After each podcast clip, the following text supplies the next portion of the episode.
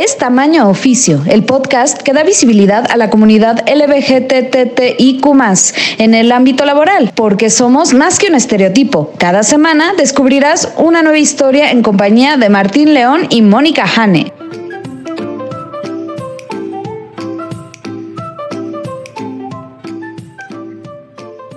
Hola, ¿qué tal? Bienvenidos a Tamaño Oficio con Martín León, el doncel de la comedia en México. Hola Martín, ¿cómo estás? Muy bien, especialmente porque me acompaña mi co-host favorita, la lesbiana más profesional que yo conozco, Mónica Jane. ¿Qué hay, Martín? ¿Qué cuentas? Que ahora que dije mi co-host favorita, debía haber dicho mi co-host favorita de tamaño oficio, porque si escuchan esto... chicas, les tengo, y chicos, les tengo una noticia, lo siento, les gané a todos.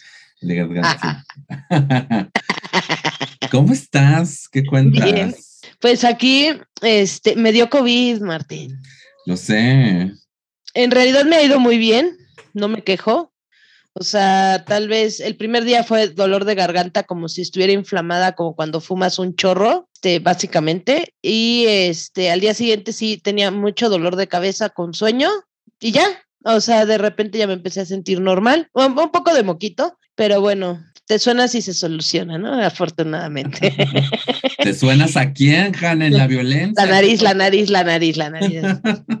No, me ha ido muy bien, la verdad. O sea, de hecho me siento prácticamente como si nada, salvo porque de repente se me apaga el foco y es así de. ¿Qué pedo? porque estamos hablando por. Pero bueno. Este, pero bien, bien, bien. Eh, de hecho, yo creo que ya voy de salida. Ya el doc me dijo que que ya, pues justo cuando estemos escuchando este podcast, yo ya estaré en la calle otra vez, circulando como persona normal. Muy bien, yo siento que me he logrado escapar de, de una segunda infección de COVID, porque ya me dio. Eh, que también dicen que, que te dé es, a veces ayuda a crear inmunidad para la siguiente, pero pues fui a la marcha, puedo presumir que tenía un par de shows llenos, sí, sí, lo sé, gracias. Y pues las pruebas dicen que no, así que Creo que en esta ola estamos cayendo muchos de los que íbamos invictos. Sí, varios. Hay todavía algunos que conozco que siguen ahí como de jajaja. Ja, ja. No se fíen, gente. No, no se fíen. También se están cuidando, son, gente que se cuida bastante. O sea, no que sean paranoicos, pero que sí, cubrebocas. O sea, lávense las manos, gente, por favor. Yo no tengo idea de dónde me contagié, Martín. Yo todo el tiempo uso cubrebocas. En la marcha llevaba doble cubrebocas, este, y no me contagié en la marcha, que éramos miles de personas embarradas unas con otras. No, no entiendo. O sea, yo traigo así que mi, mi alcoholito con que mi gelecito para las manos. Tampoco es que exagere y no salga. Y pues sí he ido a dar un par de shows, pero ahora sí fue de, de dónde no sabemos. De acuerdo a las cuentas y del tiempo que se tarda esta cosa en, en este en manifestarse, pues no, nada me cuadra. Entonces. Lo es que sí, o sea, igual alguien cercano, o estabas caminando por algún lado y alguien con COVID por ahí. Y otro caso, o sea, además de yo, hay otro caso que ya supe de una vecina. Entonces estoy pensando que a lo mejor alguien aquí en el edificio usó el elevador y pues lo usamos más y pues bye. sí, pues es que no. Una tontería así, seguro fue. No es garantía al final. Pero bueno, qué bueno que ya estás a punto de salir. Ay, qué bueno que seguimos grabando Tamaño Oficio, la quinta temporada. Ya vamos en el episodio 3. rapidísimo. Y entonces, pues empecemos, ¿no? Empecemos con la minuta, claro que sí. Y vamos a presentar al invitado, déjame presentarlo esta vez a mí. Nuestro invitado es Carlos Alberto González o Pastel para los Cuates. Él es un chico pansexual, licenciado en gastronomía por el claustro de Sor Juana y actualmente hace marketing de consumo. Y bueno, es una persona que, aunque no tenga así como los años de conocerlo, ni mucho menos, sino que entró recientemente a mi vida, pero ha tenido un impacto muy positivo en gente muy cercana a mí. Y entonces, pues eso hace que le tenga una gran estima y por eso también quise invitarlo aquí a, a tamaño oficio, además de que me parece muy interesante toda su historia y todo lo que tuvo que compartirnos en esta entrevista. Vamos a escucharla. Eso.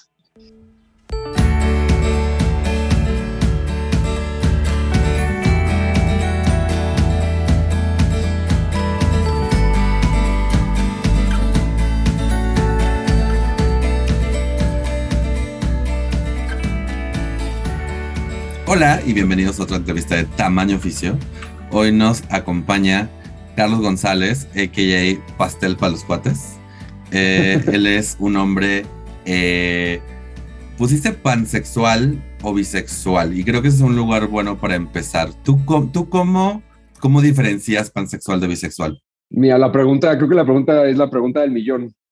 Este, normalmente, para la gente que es un poco más conocedora o que domine un poco más el tema, sí ocupo, eh, me declaro pansexual, que para mí es estar eh, o poderte enamorar sin importar eh, un tema de género, un tema de cómo se ve la persona. Está mucho más involucrado con, con, los sentimientos, con, es más como algo como más emocional que, que físico, ¿no? Para la gente o los foros que igual y no, eh, no dominan tanto el tema o que apenas están como involucrándose en eso, pues sí ocupo la palabra bisexual, que creo que al final es mucho más fácil o tiene mayor visibilidad, ¿no? Que, que, que, la palabra pansexual. Entonces, eh, pero si me preguntas eh, aquí a ti, este, Amón, y a tu foro, a todos ustedes, definitivamente sí me considero una persona pansexual. Además, así te ahorras el chiste obvio de pansexual. Pues a mí también me gustan las donitas bimbo. Y es como de. Por favor, ya escriban otro chiste. Por favor. ya sé, ya sé. Es bastante común, ¿eh? Te sorprenderías en, la chamba con los amigos. Sí, sí está rarito, la verdad, este, explicarles a todo el mundo. Eso sí está, sí está extrañito. Pero, pero pues mira, para eso estamos, ¿no? Para, para platicarles ahí un poquito de la experiencia de, pues de, esta diferencia, ¿no? Porque al final, eh, pues sí ocupa un término que a lo mejor no corresponde a lo que yo siento, pero definitivamente sí es mucho más fácil, ¿no? Pero sí esos, esos, este, esa clase de chistecitos sí, sí son bastante comunes. Sí, está muy choteado, de hecho, creo yo. Sí, ya, o sea. Sí, además, ¿saben qué? O sea, pasa algo ahí extraño. Creo que el tema de la pansexualidad, y, y, y, tomo este foro como para, como para decirlo, es que justo muchos de estas, de estos como subgrupos, por así decirlo, pues sí están no quiero decir subvalorados, pero sí están eh, mucho menos reconocidos que otros, ¿no? Entonces, eh, por ahí te enfrentas desde, no sé, los heterosexuales, pues eh, para los heterosexuales eres gay, ¿no? Para los gays eres un heterosexual de closet y para los bisexuales, pues tampoco entras ahí, ¿no? Entonces, sí, o sea, reconozco el tema, pero ahorita ya a mi edad y todo esto, digo, tengo 37 años, Martín, este, Jane, este, entonces, pues ya, mira, ahorita ya estar con esas cosas, la verdad es que ya me da un poco de risita. Igual, totalmente de acuerdo. No, pues, la primera pregunta, como siempre, es, eh, ¿qué estudiaste y en qué momento decidiste estudiar eso? Mira, yo soy licenciado en gastronomía de la Universidad del Claustro de Sor Juana, una super universidad. Yo creo que gracias a esa universidad es que yo eh, reconocí la diversidad. Es una escuela súper diversa. Este, licenciado en gastronomía, muchos tal vez hayan estudiado gastro por el tema de la película de Ratatouille. En mi caso no, yo desde chavito jugaba con los Tupperware de mi hermana y de hecho hay algo bien curioso, a mi hermana le gustaban los carritos y este, los, sí, como los coches, las motos, este, todo lo de guerra y así, y a mí me gustaba mucho más lo de la comidita y jugar al restaurante, entonces eh, cada cumpleaños nos intercambiábamos regalos y pues ya, todos ganones. Entonces desde ahí yo sabía que yo iba a ser gastrónomo, además me encanta la comedera, y pues ya, este, es un poco de herencia también familiar. Mis abuelas cocinaban. Este, bueno, mi abuela paterna y mi abuela materna no, pero mi abuela materna tenía incluso un comedor que ayudaba a la gente de escasos recursos, se les daba comida por un monto significativo y pues ya, creo que se me quedó un poco ahí el tema de la cocina. Mi mamá es eh, no tan buena cocinando, pero ahí se defiende con un par de platos, ¿no? Pero, pero sí, yo creo que a partir de ahí. Y déjenme hacer un paréntesis, lo hace delicioso. El, ¿qué cosas la comida, la comida, la comida. Ey, ey, Jane, Jane, el sábado, el sábado tuve la fortuna de probar. Hizo una pasta y una ensalada, uff, deliciosos. Y, además. Suena fácil, ¿eh? Suena fácil el tema de pasta y ensalada, pero. No, no pero estaba súper nice, así súper gourmet y deliciosa. Creo que sí me quedó bueno, ¿eh? Digo, los comentarios eran positivos, entonces me quedo con esos. Y si no, mira, la hipocresía estuvo a todo lo que daba y yo, ya, mira, Ahí los codazos, di que, di que sabe bien, di que sabe bien. Está bueno, Jane. Creo que justamente eh, gastronomía es de estas como carreras, como dices, como que la gente tiene una idea de de cuál es la historia antes de estudiar gastronomía, ¿no? O sea, como ya te gustaba cocinar, como que no es de estas carreras que dices, pues no sé nada, me voy, a meter a gastronomía, a ver qué pasa, ¿no? Es una carrera difícil, son cinco años de carrera. Yo hice seis, porque pues ahí tuve ahí unos este, posgrados que quería estudiar. Derecho laboral era uno de ellos.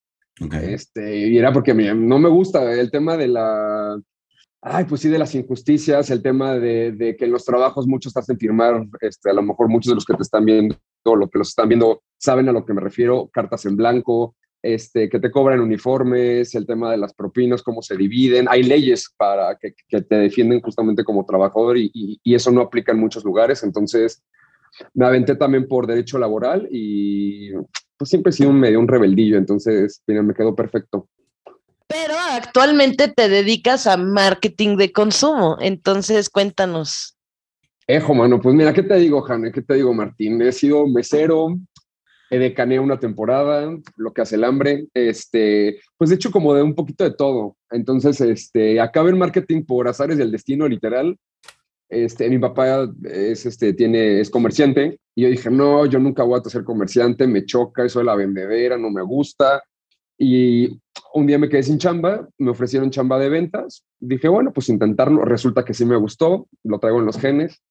Este, y de ahí me invitaron en la empresa en la que estoy, ya llevo casi 11 años en la empresa, me invitaron a marketing, yo no tenía nada de idea, digo, no sé, que, no sé si puedo decir groserías, pero no tenía ni idea de, de qué era el marketing. Me dieron el chance, me puse a leer, me puse a investigar y pues me quedé en marketing. Llevo en marketing casi siete años, entonces ya llevo un ratín. Entonces ya ahí más o menos me defiendo en, en temas de marketeros. Y sí me gusta, ¿eh? la verdad es que sí que sí me gusta. La venta y el marketing se llevan, entonces me, me gustó, me gustó. Pues uno, te, siéntete libre de expresarte. Este es el espacio. Muy bien. No te preocupes. Y dos, eh, pues empezando por tu, eh, por tu experiencia universitaria, tú en, tú en ese entonces ya te identificabas como pansexual y además dices que el claustro pues sí es un espacio bastante como abierto. ¿Cómo fue tu experiencia ahí? Mira, yo siempre tuve relaciones eh, heterosexuales. Sabía que había algo raro en mí, no raro, no, no ocupar la palabra raro porque no es raro, pero eh, sí había algo diferente. O sea, sí ubicaba desde chavito que había algo como que eh, no sabía si era admiración. Muchas veces veía a personas de mi, de mi mismo género y decía, no, pues que lo admiro, es que, o sea, esas emociones como llevadas a otro nivel, yo decía que era admiración, ¿no? Entonces, pero se que había algo distinto. Ya en el claustro, es, ahí sí le hago comercial a mi universidad. Qué cool, porque ahí fue justo el lugar donde había gente de todo tipo, o sea, había este, desde, el, desde el típico eh, hippie, estaba el fresilla, estaba eh, gente que incluso se sentía diferente con su cuerpo y quería modificarlo, lenguas partidas, o sea, lenguas bífidas, este, se hacían injertos de cosas. O sea, era una escuela que era muy, muy, muy abierta. Incluso ahí para contarles una, una anécdota de un amigo que, que seguramente nos estará viendo, eh, mi amigo se ponía tacones entrando a la universidad, es decir, llegaba y al claustro de Sor Juana en tenis, zapatos, lo que fuera. Él se identifica como una persona heterosexual, pero le encantaba andar en tacones. Entonces ya sabías en los pasillos del claustro que si escuchabas el taconazo así corriendo y todo, era mi amigo en tacones y les prometo que fue una de esas experiencias padrísimas porque pues nadie te criticaba, nadie te volteaba a ver, los maestros tampoco, de hecho estaba prohibido cualquier tema de, eh, de discriminación. Entonces pues sí, la carrera me dio chance de, empezar a probar con esta admiración que yo le llamaba y empezar a descubrir que realmente, en mi caso muy particular, no digo que sea el de todos, pero en mi caso sí era enamorarte de la persona, del ser, sé que suena un poco utópico, un poco romántico, pero pues así es como lo vivo todos los días. Y justo con la pareja con la que estoy ahorita, pues estoy completamente enamorado, es una persona de, de mi mismo género.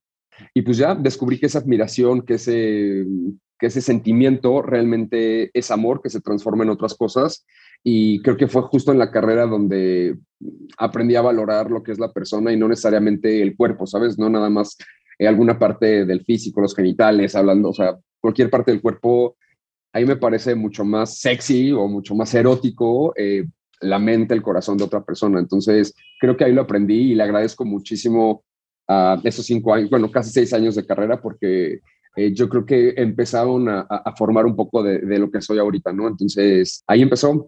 Ya sabía que había algo rarillo, pero, pero sí. Qué padre.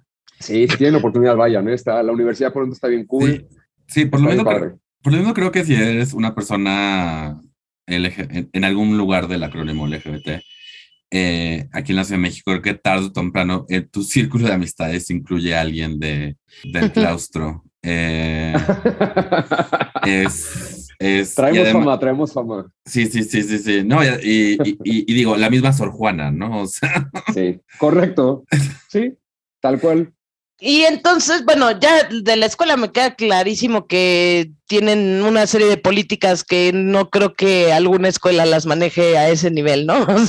no creo, no, la verdad no creo, ¿eh? Entonces, y que tengo amigos de todo y, o sea, de universidades públicas, particulares, este, no voy a decir nombres de, universidades porque tampoco vamos a quemar a nadie, pero sí hay unas que están eh, muy heteroformadas, por así decirlo, que son grupos muy heterogéneos, donde te das cuenta que hay un machismo pues predominante, ¿no? Este, incluso hasta para las mujeres eh, heterosexuales, ¿no? Del comportamiento que tienen que hacer y afortunadamente eh, pues no me quedé en ninguna de esas carreras. Digo, no lo intenté tampoco, no significa que haya reprobado el examen de admisión, aclaro, pero sí, sí agradezco la verdad el, el, que mis papás me hayan dado chance, porque pues es una elección no tan sencilla, ¿sabes? Hay universidades, derecho, este, medicina, muchas carreras que, que, te ofrecen otro tipo de experiencias y, mis papás sí me dieron chance de, de entrar ahí porque era mi, eh, mi opción número uno y de hecho no hice examen para otra universidad y, y, me quedé. Y esta experiencia que les digo ahorita es de mucha gente, ¿eh? O sea, muchos del claustro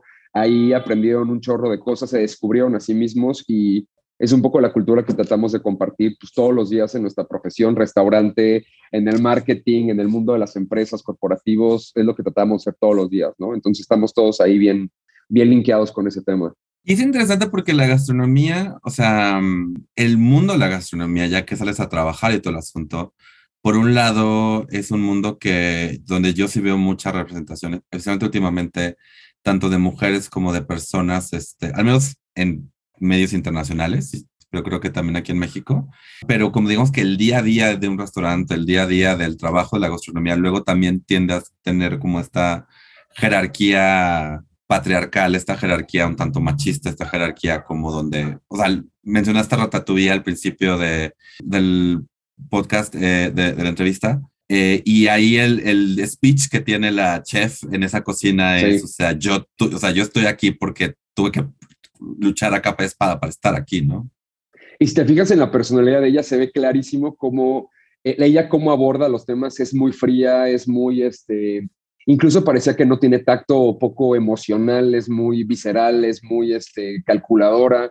Y es justo esa parte que tú mencionas bien del machismo, de, del cómo está formada. Pues sí, las cocinas en, te puedo decir en casi todo el mundo, porque no, no hay, no te puedo decir que hay un país que se destaque por tener una cultura distinta. Pues sí, es básicamente hombre. Si te fijas en muchas películas, series donde sale de gastronomía, pocas veces se habla de una mujer eh, o de algún otro eh, hombre o mujer con alguna otra preferencia. Es es difícil porque la cocina se asume que es ruda y por lo tanto tú tienes que ser rudo como tal, una persona. Y raro, porque además la carrera es creativa, ¿sabes? Es como ser diseñador, como ser músico, es completamente creatividad pura. Entonces, eh, es un poco extraño a veces como ser tan creativo y de repente tener ser como tan cuadrados para hacer muchas cosas como la cultura laboral per se, ¿no? Entonces, es uno de los puntos por los, los cuales yo ya no me dediqué a los restaurantes. La verdad es que eso sí, eh, no me encantaba. Digo, hay referentes eh, chefs mexicanas increíbles, este, que son reconocidas a nivel mundial, pero eh, si ves el ratio hombres, mujeres o alguna hombre o mujer con alguna preferencia distinta, que se vea distinto, que piense distinto, realmente mm, son pocos, es, poca la representación, ¿no? Justo era lo que iba a preguntarte así cuando estuviste trabajando en esta carrera, ¿qué tanto es? Porque en la escuela tenías como toda la apertura del mundo, la libertad, y de repente sales a trabajar y cómo fue esa experiencia, qué cambios viste, cómo lo viviste. Fue duro, ¿eh? Fue duro, o sea, de lágrimas, de... Eh, recuerdo un lugar particularmente que tenía vestidores, o sea, había vestidores para hombres y para mujeres, y lo que yo hacía, porque al final no estoy tan acostumbrado a, esa clase de digamos, de retos sociales, ¿no? Mi familia es súper abierta, mi familia es cero conservadora, siempre están en pro de todas las diferencias, siempre y cuando obviamente sean eh, positivas a nivel, a la, sociedad como tal. Entonces, cuando me enfrenté a este, pues sí, a este mundo fue choqueante. Eh, muchas veces me iba al baño o a las regaderas a llorar, esa es la realidad, porque no estaba tan acostumbrado y la verdad es que es algo que hasta la fecha no puedo manejar muy bien. Eh, justo cuando me enfrento a algún grupo que, que tiene como esta mentalidad, eh, siempre sale como esta parte de justicia, de, defender el punto, de, ser aguerrido. Entonces, cuando te topas 20 contra uno, pues, y además yo tenía más o menos 22, 23 años, pues es un poco, no, no es un poco, es muy difícil. Entonces, eh, yo definitivamente decidí ya no seguir por ese, ese rumbo. Afortunadamente, la gastronomía es súper amplia, desde la investigación, desde la crítica, desde crear platillos, hay un chorro de cosas. Entonces, eh, no fue limitante. Qué bueno, porque si no, definitivamente hubiera hecho otra cosa de mi vida, definitivamente. ¿Y cómo, cómo llegas a, entonces, bueno, ya dijiste que te dieron la oportunidad en ventas y de ahí llegaste a marketing y que, bueno, te gusta mucho. Actualmente, donde estás, tienen políticas de inclusión, de no discriminación, en tu trabajo saben que eres pansexual, bisexual. ¿Cómo vives en, tu actual trabajo? Mira, se van a enterar ahorita ellos. No, no es cierto, no es cierto. no, no, no, claro que siempre he sido, bueno, no, no voy a decir claro porque hay muchas personas que le tienen miedo eh, a declararse sobre todo en, una, en un corporativo. Yo trabajo en un corporativo este, muy grande, es una transnacional eh, suiza. Eh, y sí tienen políticas de inclusión. pero un poco lo que platicaba con unos amigos y que creo que platicaba contigo, Fanny, y que ahorita te comparto, Martín, una cosa son las políticas que hacen las empresas, ¿sabes? Lo que está en los libros, lo que está en el manual, lo que te enseñan llegando a las empresas que te entregan y que te dicen, mira, aquí no hay discriminación, todo, pero... Em, y, no creo que sea exclusiva de la empresa en la que estoy. ¿eh? De hecho, creo que en la empresa en la que estoy son mucho más abiertos. Y no con abiertos me refiero a, a participar en, la marcha gay. O sea, realmente hay muchas empresas que no conviven con, estos valores y aún así van a la marcha o hacen ese tipo de actividades para hacerse publicidad y sentirse más inclusivos. Eh, en mi cultura laboral eh, es una realidad, se trata de hacer todos los días. No todo es color de rosa, no todo es miel sobre hojuelas. Eh, desafortunadamente lo que está escrito en los libros luego en grupos más cerrados, voy a poner, tratar de poner ejemplos claros para, para los que, y que seguramente todos vivimos, ¿eh? tu foro, ustedes. Ahí me pasa con grupos de hombres, ¿no? Por ejemplo, estos micromachismos que habitan en los, en los grupos 100% masculinos, el de, oye, pues no seas puto, este, este, no hagas esas mariconadas.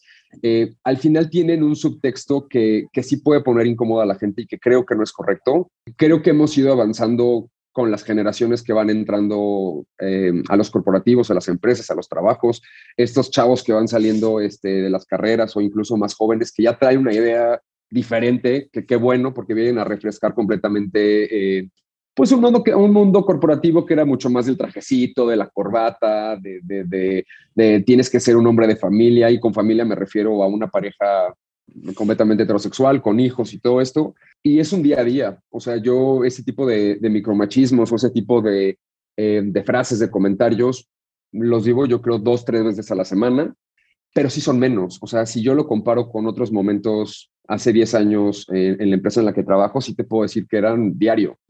Ahora, afortunadamente, hay mucha gente que alza la mano, hay mucha gente que alza la voz en foros, en comidas sociales, en trabajo, en escritorios, en todos lados donde no se permite o, no está socialmente bien visto y eso genera que otros pues lo repliquen, aunque no tengan conocimiento, pues se replique. Sí, yo creo que muchos se quejan de que muchos chavitos son contratados, yo la verdad los agradezco porque pues gracias a ellos incluso pues el pelo largo, el arete, este, el no tener que ir del trajecito, o sea, el ser un poco más, el que puedas defender tu personalidad incluso en la forma en la que te vistes, me parece que te da una oportunidad de transmitir quién eres, ¿no? Entonces, así es como lo vivo. Eh, hay otras empresas en las que definitivamente eso no pasa, solamente es en papel, pero en la mía debo decir que se trabaja sí todos los días y sí ha habido casos donde un mal comentario poco acertado en el momento no adecuado ha ha resultado en salir de la compañía, ¿no? Y qué bueno, porque eso da el ejemplo a todos de que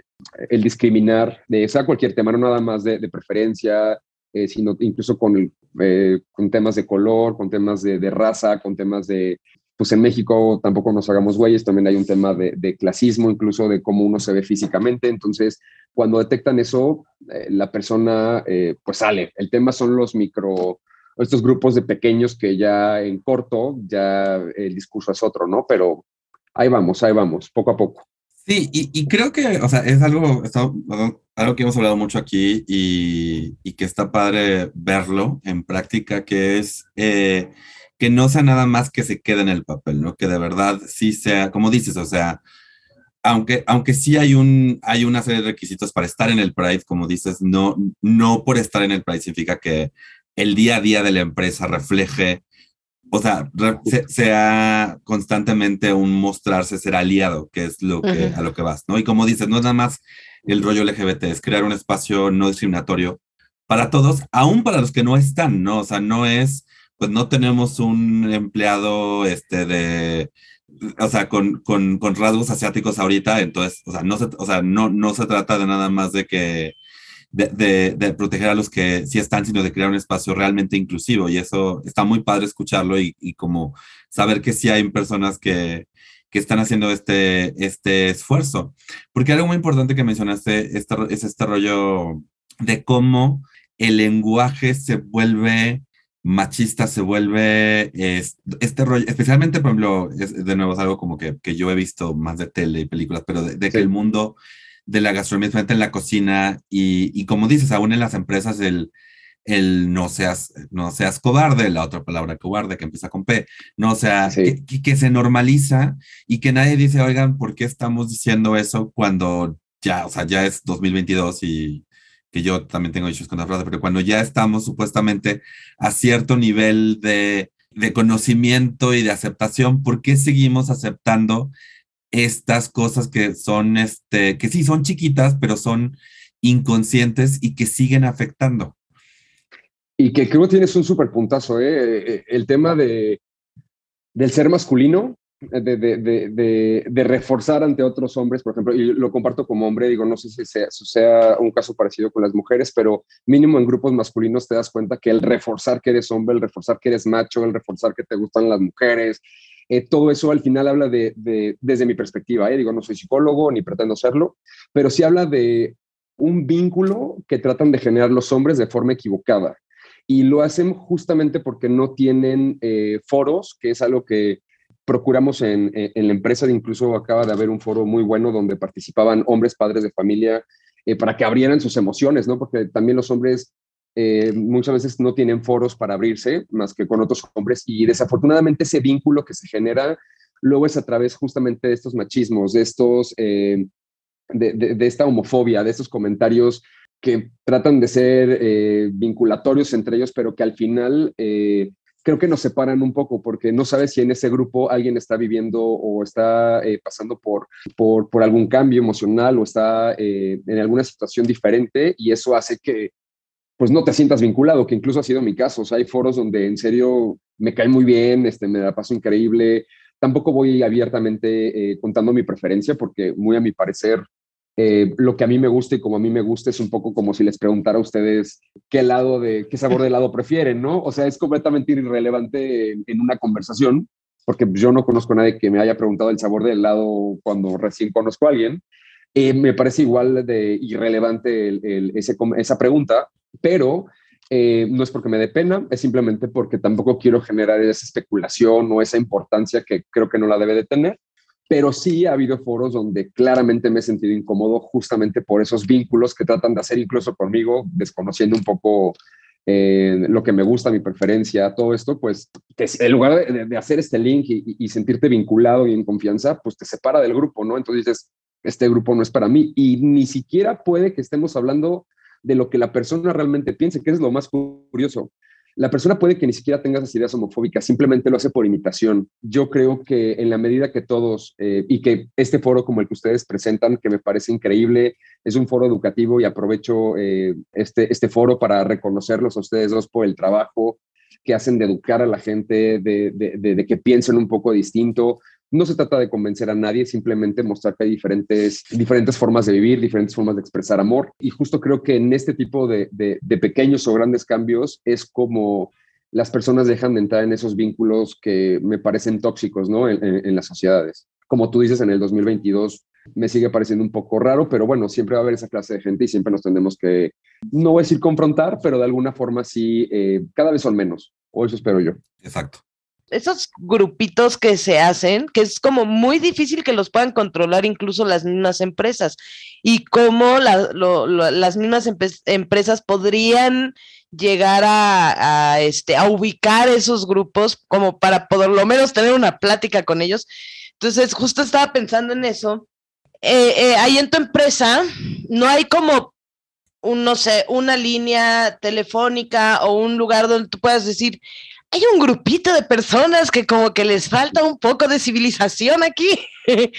Sí. Eh, o sea, tal vez no es que uno los quiera reportar así de para que los corran, ni mucho menos, simplemente es como de para que los eduquen un poquito, para que se den cuenta que, que, esas políticas que leyeron cuando entraron a la empresa o que esas pláticas que les dieron cuando entraron a la empresa son cosas que se toman en serio. Entonces estaba pensando justamente, no sé, ¿cómo podría una empresa asegurarse de que lo que esté en el papel se lleve a cabo en la vida real?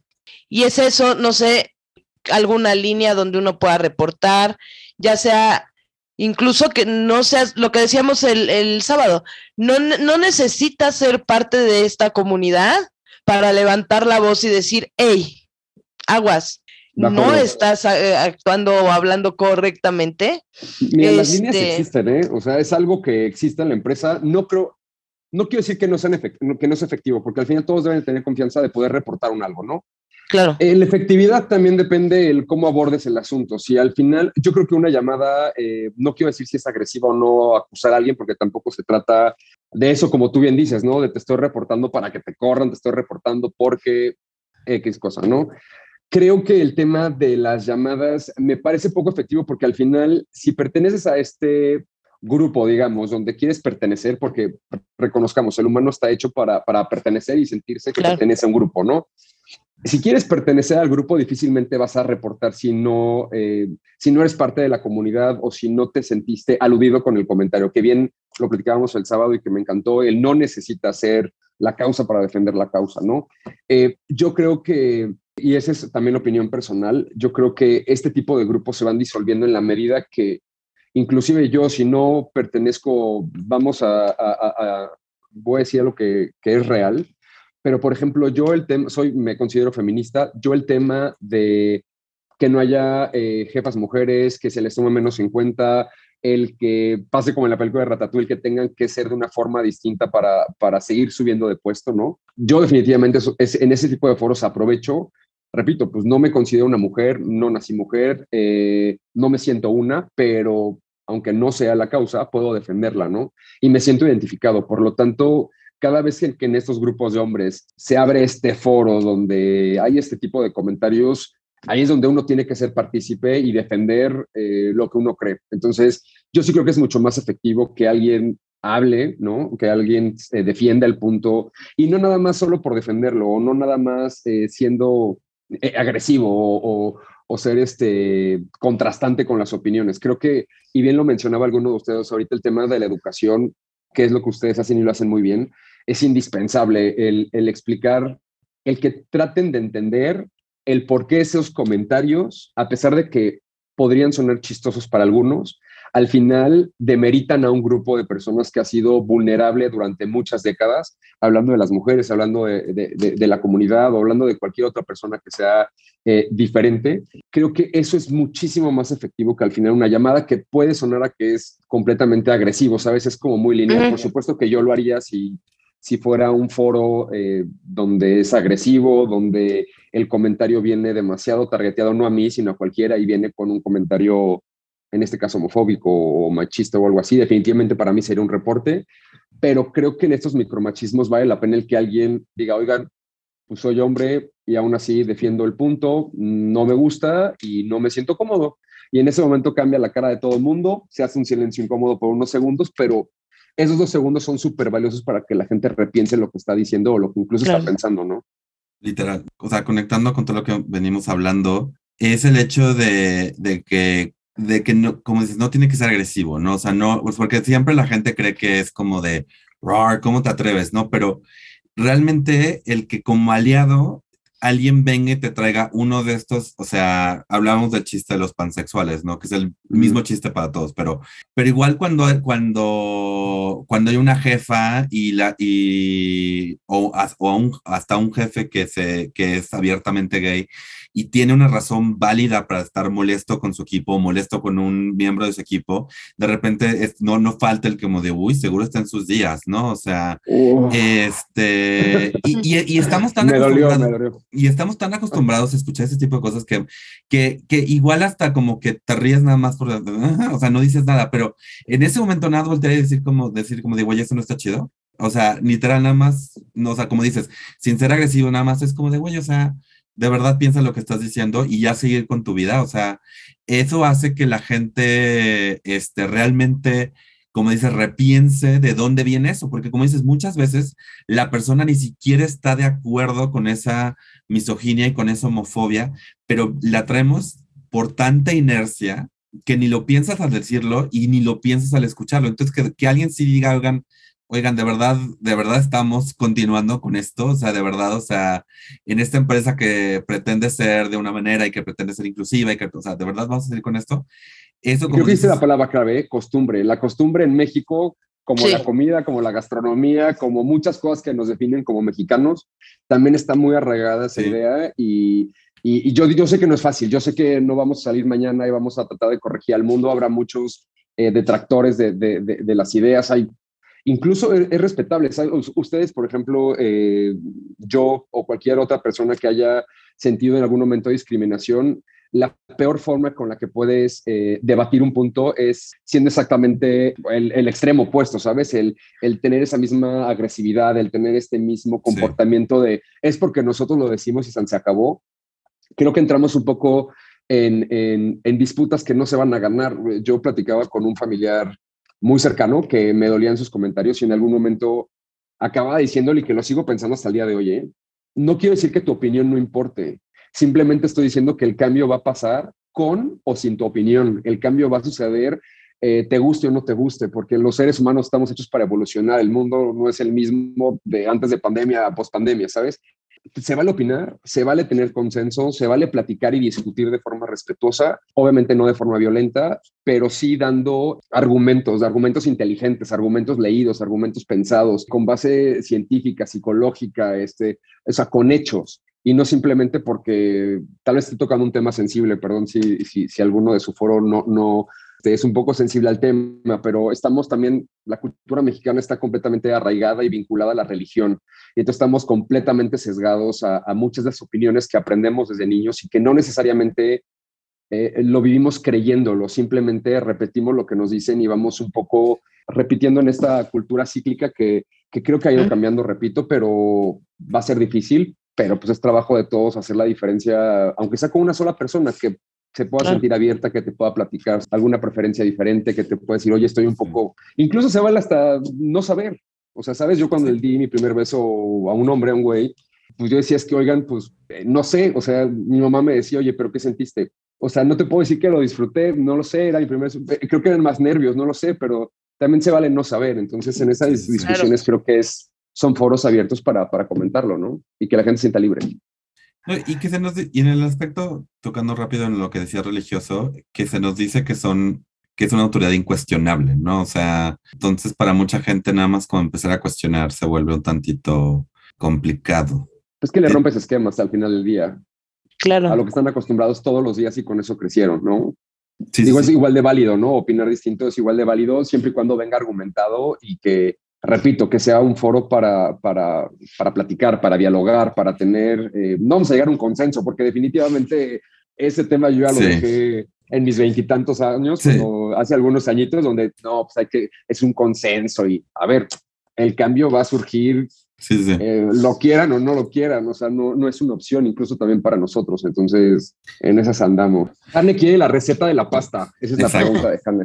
No, yo la verdad podría seguir hablando de esto durante siglos, honestamente. Sí, sí, sí. Es, es apasionante, la verdad. Y, y, a, los, a los que nos están escuchando también, creo que si este es su primer episodio que nos escuchan, el siguiente que les recomendaría es el de Gloria Cariaga, donde también como que hablamos, profundizamos en temas similares, pero eh, que es el último de la cuarta temporada. Pero yo creo que para como que tratar de darlo de vuelta a la parte, o sea, a la, parte laboral, ¿por qué crees que algunos espacios sí tienen éxito volviéndose como diversos y plurales y dándole voz, o sea, escuchando a la, a la gente, versus que otros espacios igual y no, no tienen este éxito? Es algo que me he preguntado yo también, ¿eh? Sí, sí. Eh, Digo, no estoy esperando que me digas, que digas, No, si no, usted no. quiere siete pasos para que su espacio sea si ustedes creen que... así de- Los cinco puntos de Carlos para que la empresa sea totalmente incluyente. Me sonó como el programa de otro rollo, así ya al final. No, mira, yo creo que es un tema, eh, y es meramente eh, mi percepción, ¿no? Es compromiso. O sea, esa es mi palabra, compromiso. ¿Qué tan comprometidos están esos grupos a ser exitosos, a ser verdaderamente inclusivos, en, hacer sentir a la gente cómoda? Regreso al tema de, de- de- del Pride, de, la marcha. Eh, hay muchas empresas que no con- conviven, pero es un tema de compromiso, es un tema de si lo estás diciendo y estás eh, publicitándote, mira que estoy en marketing, ¿eh? pero si sales con una bandera, tienes una responsabilidad y tienes un compromiso. Por eso para mí es un tema de que algunos foros, incluso de gobierno, ¿eh? o sea, hay muchos programas de gobierno que se dicen incluyentes y que salen con las banderas y mil cosas, pero al momento de ejecutar leyes, al momento de, de, salir a votar, la, cosa cambia, ¿no? Porque no quieren perder votos de- del sector que es un poco más conservador. Entonces me parece que el compromiso es la parte determinante. Eso es lo que yo he visto. No sé si sea un fact eh, real en todos los foros, pero lo que yo he visto es un tema de compromiso.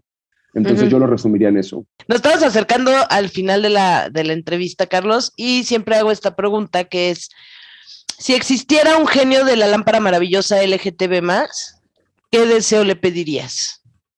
Uf, ah, voy a tratar de no sonar sensible, pero mi deseo sería que todos los chavitos, que todas las personas que están descubriéndose, que todas las personas que se sienten diferentes puedan sentirse eh, o puedan sentir la libertad de sentirse quien verdaderamente son. Si yo me, preguntara el, este genio, eh, mi deseo sería que nadie se sintiera oprimido para ser quien es, sea lo que sea, ¿eh? O sea, no, no nada más hablando de, de- este genio particular, sino de todos, que todo mundo pudiera ser quien verdaderamente es. Ese sería eh, mi deseo.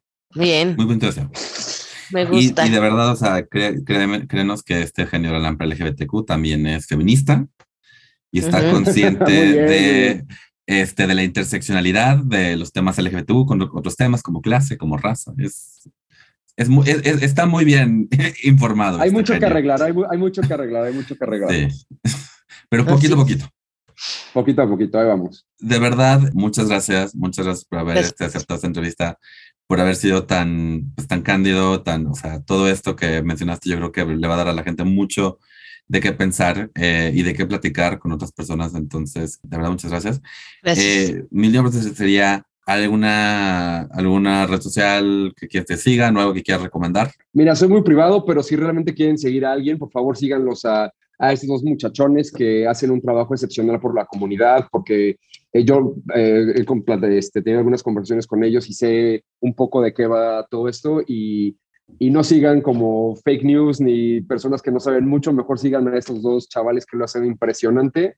Y pues nada, muchas gracias por la invitación, sigan haciendo el gran trabajo y gracias a ustedes seguramente habrá uno o dos chavillos por ahí que, que seguramente se van a animar a ser quien son y pues no hay mejor regalo que ese. Entonces más bien gracias a ustedes chicos. Gracias, gracias, Carlos. Muchas Les gracias. mando un besote. Igual. Bye. Igual.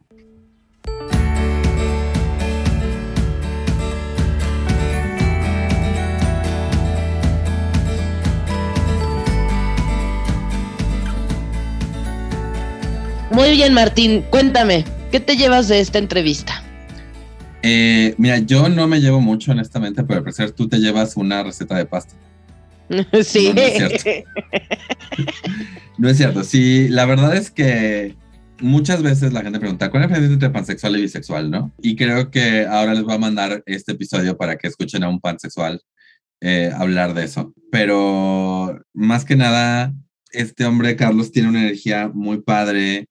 Eh, ha sido como muy, muy lindo eh, escuchar su trayectoria, su humor. Y pues este, realmente es- está padre. O sea, lo que me llevo es este rollo de que de verdad no podemos dejar de agradecer ni dar por sentados estos espacios donde nos sentimos cómodos, donde nos sentimos bien siendo las personas que somos. Ojalá que no fuera que, qué suerte que fuiste a la universidad donde sí hay una, una apertura y donde sí te puedes expresar de una manera o de otra, sino que ojalá que fuera, que fuera, que fuera raro que te dijeran en mi universidad existe cierto tipo de discriminación, ¿no? Y se nota, es eso, es que se nota cuando, cuando te, te mueves y, y vas y estás y sales de espacios incluyentes, se nota en lo cómodo que estás y en lo y en esta energía padre que traes. Exacto.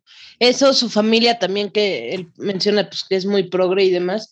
O sea, la importancia que tiene o el impacto que tiene la familia este en un individuo, de verdad, si tú estás escuchando este podcast y tú dices, bueno, yo no soy parte de la comunidad, pero tengo un hijo, tengo un sobrino, tengo un primo, tengo un hermano, tengo una hermana, tengo no sé, alguien cercano a mí, mi mejor amigue es parte de la comunidad LGTB más. Apóyale y, ve, el impacto, ¿no? O sea, que, que, puedes tener en su vida.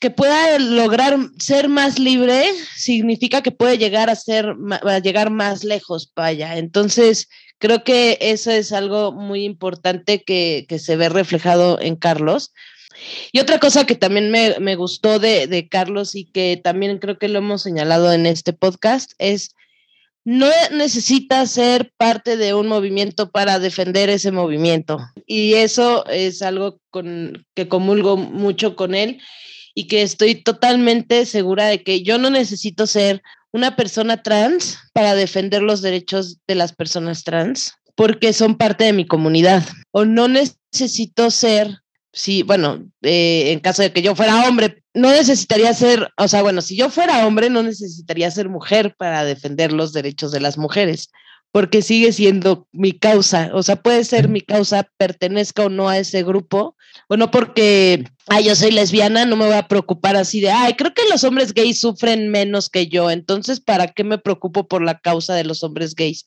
Si yo sufro el doble porque soy mujer y lesbiana, debemos de defender por igual a todos y hacer esa empatía y si no, tratar de protagonizar algo que no nos corresponde, pero sí defender la causa, o sea. Totalmente. ¿No? O sea, y ser parte de esos movimientos, porque, pues, si no, te vuelves parte de, de la transfobia, o parte de la homofobia, o parte de la discriminación a las mujeres, o parte de ese grupo que no se supone que no comulgas por el simple hecho de quedarte callado.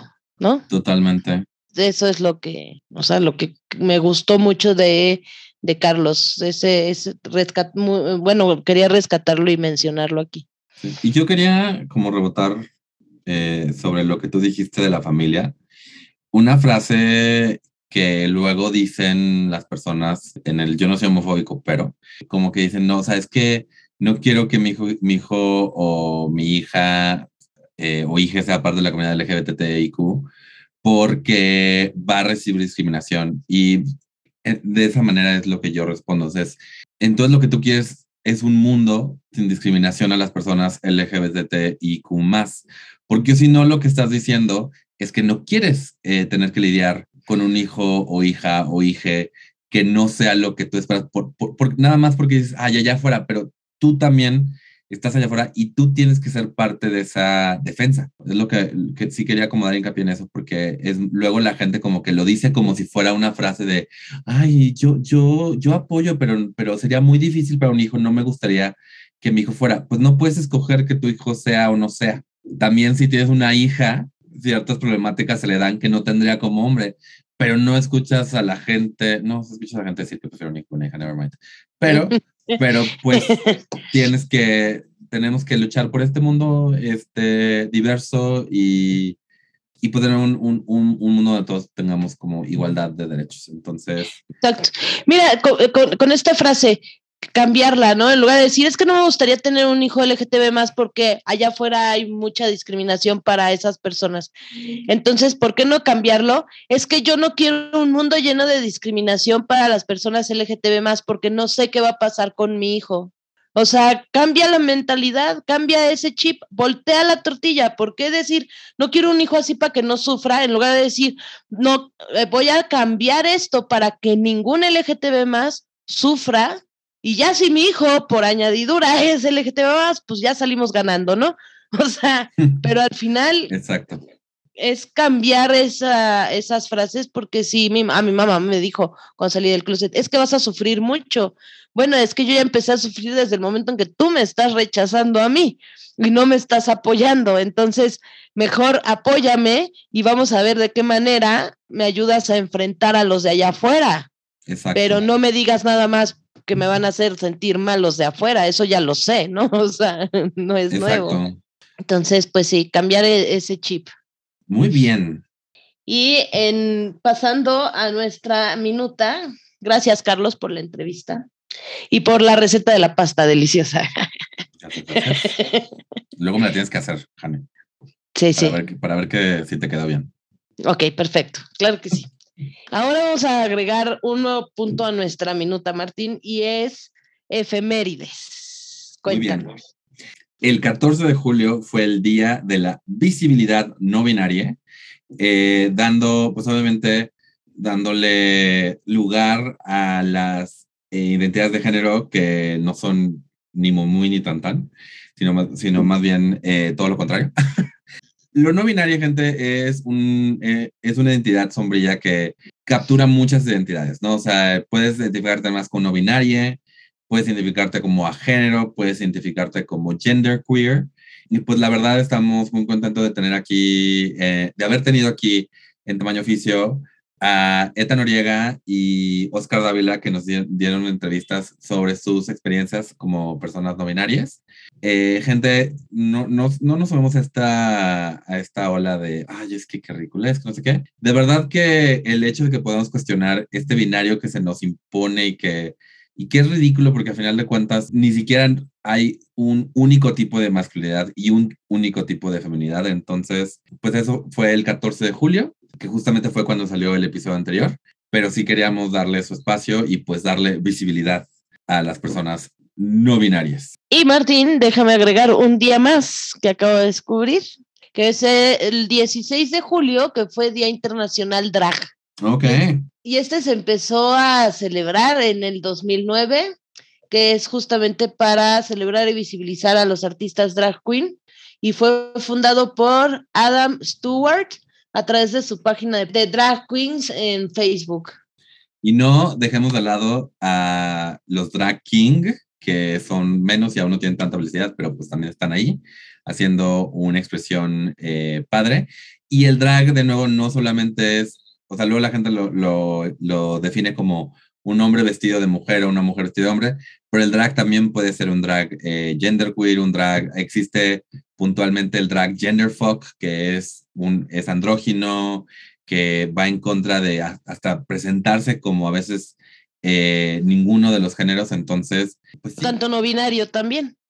Apoyen a sus artistas drag. El drag no se acaba nada más en el drag race gringo hay, y o en la más draga de aquí de, de YouTube. Apoyen es- esos artistas drag, pero también apoyen a los artistas drag que igual no tienen tanta notoriedad.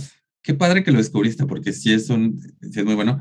Y en ese aspecto, aquí también hemos entrevistado al menos a un artista drag, La Cocktail, que la pueden encontrar en redes sociales. De nuevo, sigan a estos artistas, apoyan a estos artistas. Si conocen alguno que quiera ser entrevistado por nosotros, por favor, háganoslo saber. Muy bien. Y en otro punto de nuestra minuta, pues las ya conocidas noticias. Este, yo traigo una noticia que me gustaría compartir, Martín. La diputada federal María Clemente García Moreno llamó a los de a los congresos estatales de Durango, Guerrero, Estado de México, Tamaulipas y Tabasco a iniciar trabajos legislativos a favor del matrimonio igualitario. La legisladora subrayó que el matrimonio igualitario ya es una realidad en 27 de las 32 entidades del país, por lo cual es pertinente este llamamiento para los estados faltantes. Entonces, cosa que estoy de acuerdo es el colmo que estos cinco estados, Durango, Guerrero, Estado de México, Tamaulipas y Tabasco, todavía no hayan hecho lo que tengan que hacer para que pueda haber matrimonio igualitario en esos lugares. Es un absurdo, perdón. Yo estoy de acuerdo que si me enamoro de un duranguense Exactamente. Y queremos vivir No, en y- Durango.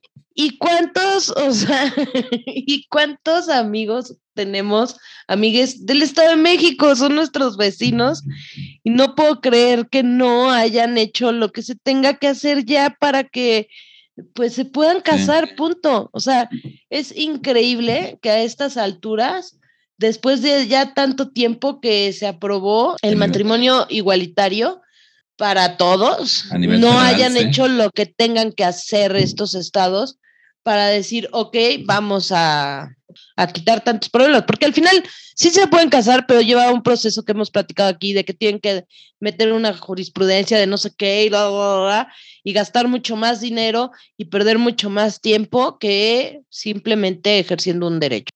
Y además está este rollo donde luego dicen, no, pues cásate en otro estado, pero de nuevo, el, si, si, si es complicado luego que una persona que homofóbica acepte un, un, acta de matrimonio, nada más, o sea, es, sí está aquí el acta, pero yo no, yo no creo en el matrimonio voluntario, así que bla, es nada más hacer, es nada más eso, o sea, es igualdad de derechos.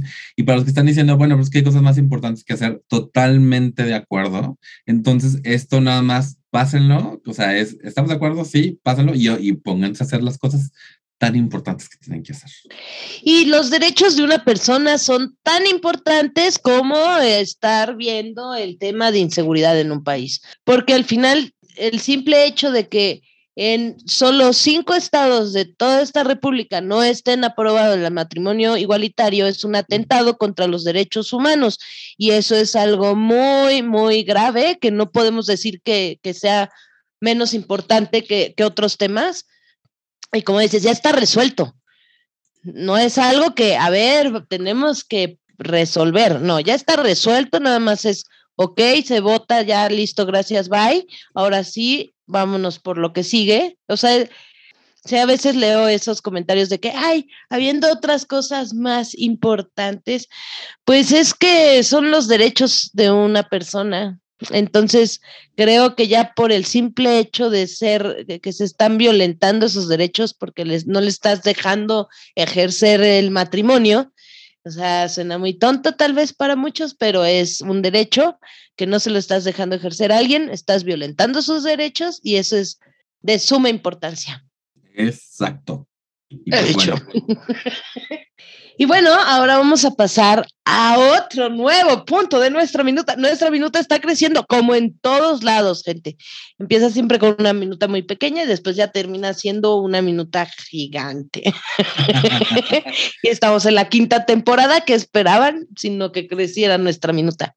Exacto. Y esta va a ser el punto de, del buzón Sí, del buzón, sugerencias o como le quieran llamar. Igual y si nos quieren, sugerir cómo se llama esta, esta, esta parte, pues díganme, eh, como ustedes ya saben, eh, les, hemos les hemos pedido, les hemos dicho que nos manden anécdotas, historias, o sea, no todo tiene que ser una entrevista completa, ustedes pueden mandar a nuestras redes sociales, tamaño oficio, sin la ñ, nada más tamaño oficio en Instagram, Twitter y Facebook, lo que, lo que sea que nos quieran mandar para que nosotros lo compartamos. Y de verdad estoy muy, muy contento de que mi prima Edith, que vive en Monterrey, eh, me compartió su experiencia yendo a la Marcha del Orgullo en Monterrey el pasado 18 de junio. Eh, fue una de más de 15 mil personas que estuvieron ahí. Eh, estoy muy contento porque además fue con mi sobrina, su hija, que es parte de la comunidad. Entonces, y pues quiero leer este mensaje que me compartió. Y fue respondiendo al episodio extra que tuvimos eh, sobre la Marcha del Orgullo eh, en junio.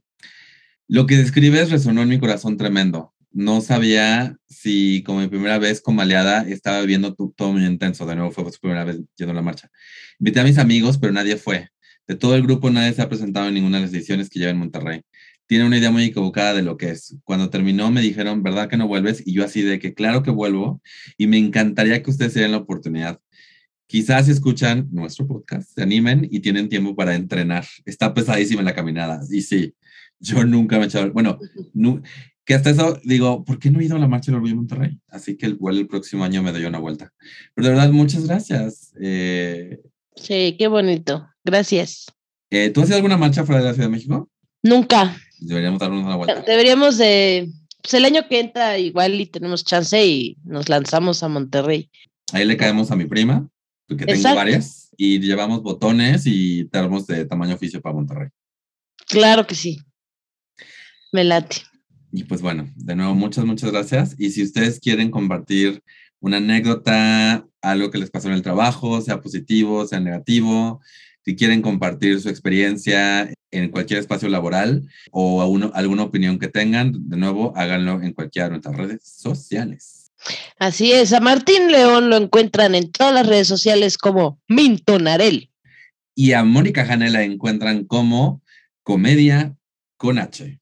Exacto, ya nosotros, como ya lo hemos mencionado anteriormente, como tamano oficio, porque la ñ es discriminada en el Internet. Un poquito. Suscríbanse en Spotify eh, o en Apple Podcast, donde sea que nos escuchen. Si nos escuchan en Apple, nos serviría muchísimo que dejaran un review. En donde sea que nos escuchen, si ven que pueden dejar un review, dejen un review, dejen estrellitas. Eh, de verdad, ayuda muchísimo. Recomiéndennos con quien sea que crean que pueda encontrar interesante lo que compartimos. Y si quieren apoyarnos eh, más, pueden hacerlo en patreon.com diagonal que es donde pueden dejar un, una donación mensual para este y los demás podcasts que produzco. Eh, y pues creo que ya es todo, ¿verdad? Ya, hemos llegado al final de nuestra minuta. Muy bien. Entonces, muchas gracias por haber estado en otro podcast que pudo haber sido un email. Saludos cordiales. Vámonos, que aquí espantan.